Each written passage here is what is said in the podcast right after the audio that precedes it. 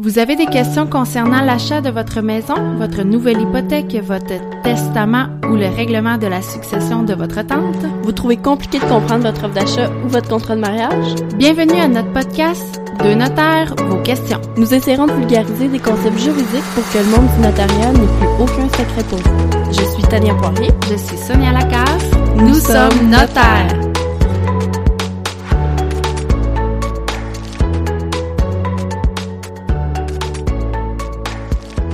Aujourd'hui, nous parlons de mise de fonds inégale lors d'un achat. Effectivement, il arrive fréquemment que ce soit le cas.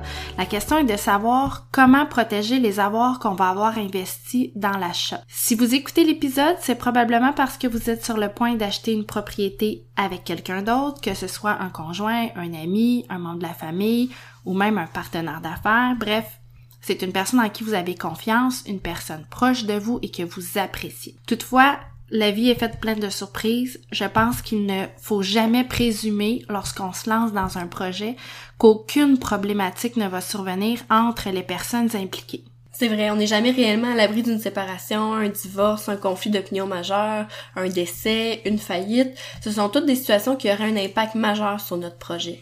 Comme en règle générale, les institutions financières vont exiger une mise de fonds de 20% pour une nouvelle propriété, la somme qui va être euh, déboursée va être partagée habituellement avec les, partenaires ou les amis qui achètent la propriété. C'est rare que quand on fait un achat, toutes les personnes impliquées fournissent exactement le même montant pour l'achat. Pour cet épisode, on va travailler avec le cas fictif d'un jeune couple dans le début trentaine, Camille et Jérôme.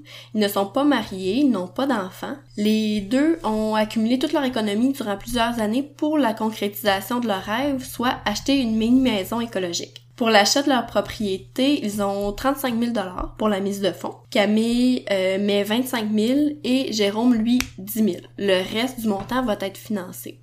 Comme vous le voyez, notre jeune couple n'a pas réussi à mettre la somme égale lors de l'acquisition. Donc l'objectif de l'épisode, c'est de vous expliquer une méthode pour protéger les deux personnes, pour protéger les sommes qui ont été accumulées. Il faut comprendre à la base que la loi prévoit qu'à défaut d'entente, c'est un partage égal qui doit être effectué. Donc Camille et Jérôme achètent la maison. Euh, évidemment, ils sont tellement amoureux l'un de l'autre, ils sont des âmes sœurs, ils ne jugent pas important de faire une convention. Malheureusement, un an après l'achat, Jérôme décède d'un accident de voiture. Il n'avait pas de testament. Tania, est-ce que tu pourrais nous faire un petit topo de qu'est-ce qui va arriver avec la mise de fonds? Qu'est-ce qu'on va faire s'il n'y avait pas de convention, dans notre cas, et non plus pas de testament? Donc, dans ce cas-là, on prendrait pas en considération les mises de fonds qui ont été faites. Les deux sont présumés être copropriétaires en part égale et avoir fait la même mise de fonds. Et ça, même si on a la, la preuve que Camille, elle a fait une mise de fonds plus élevée, si on est capable de déterminer qu'à l'achat, elle a mis un montant plus élevé. Euh, donc, euh, à ce moment-là, euh, ils sont vraiment présumés égales. Elle va pas reprendre la mise de fonds plus élevée qu'elle a faite. En cas de décès, la part de Jérôme, sa part dans la maison, va passer à ses héritiers. Donc, supposons que ses héritiers, dans ce cas-ci, ce sont ses parents. Camille va se retrouver copropriétaire de la maison avec ses beaux-parents, 50-50.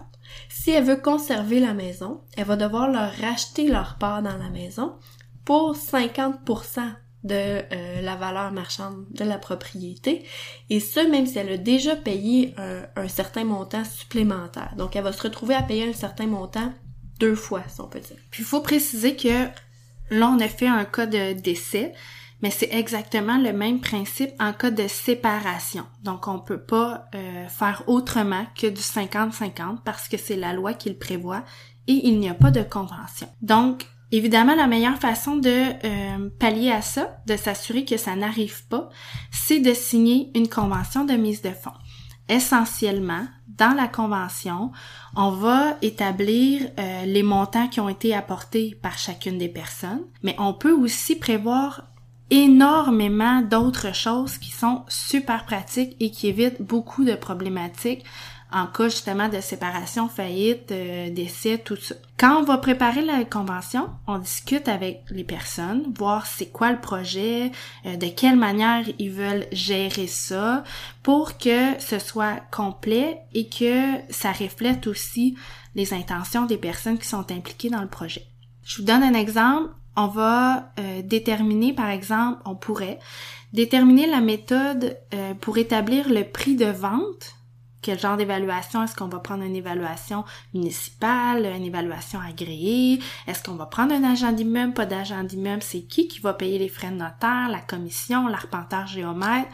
Tout ce qui doit être fait normalement à la vente, on va le prévoir d'avance. On va essayer de trouver le plus d'entente possible pendant que c'est facile, pendant que c'est cordial. Ça paraît anodin, mais quand on se sépare, c'est rarement joyeux. Puis là, c'est plus facile de dire non puis de s'entêter sur des choses juste pour mettre dans les des bâtons dans les roues de l'autre personne. Donc si c'est déjà pris en considération, déjà déterminé, ben on enlève tout ça puis ça fait moins lourd quand on est rendu à chez le notaire pour tout régler tout ça on peut prévoir un peu les, mêmes choses en fait, mais en cas de décès de l'un des deux copropriétaires. Donc, euh, combien le conjoint survivant va devoir payer pour acheter la part du conjoint qui est décédé, combien de temps le, conjoint survivant va avoir pour payer la part à la succession? Euh, qu'est-ce qu'on fait s'il n'y a pas les moyens de l'acheter, dans combien de temps il va devoir quitter la maison, la mettre en vente, etc.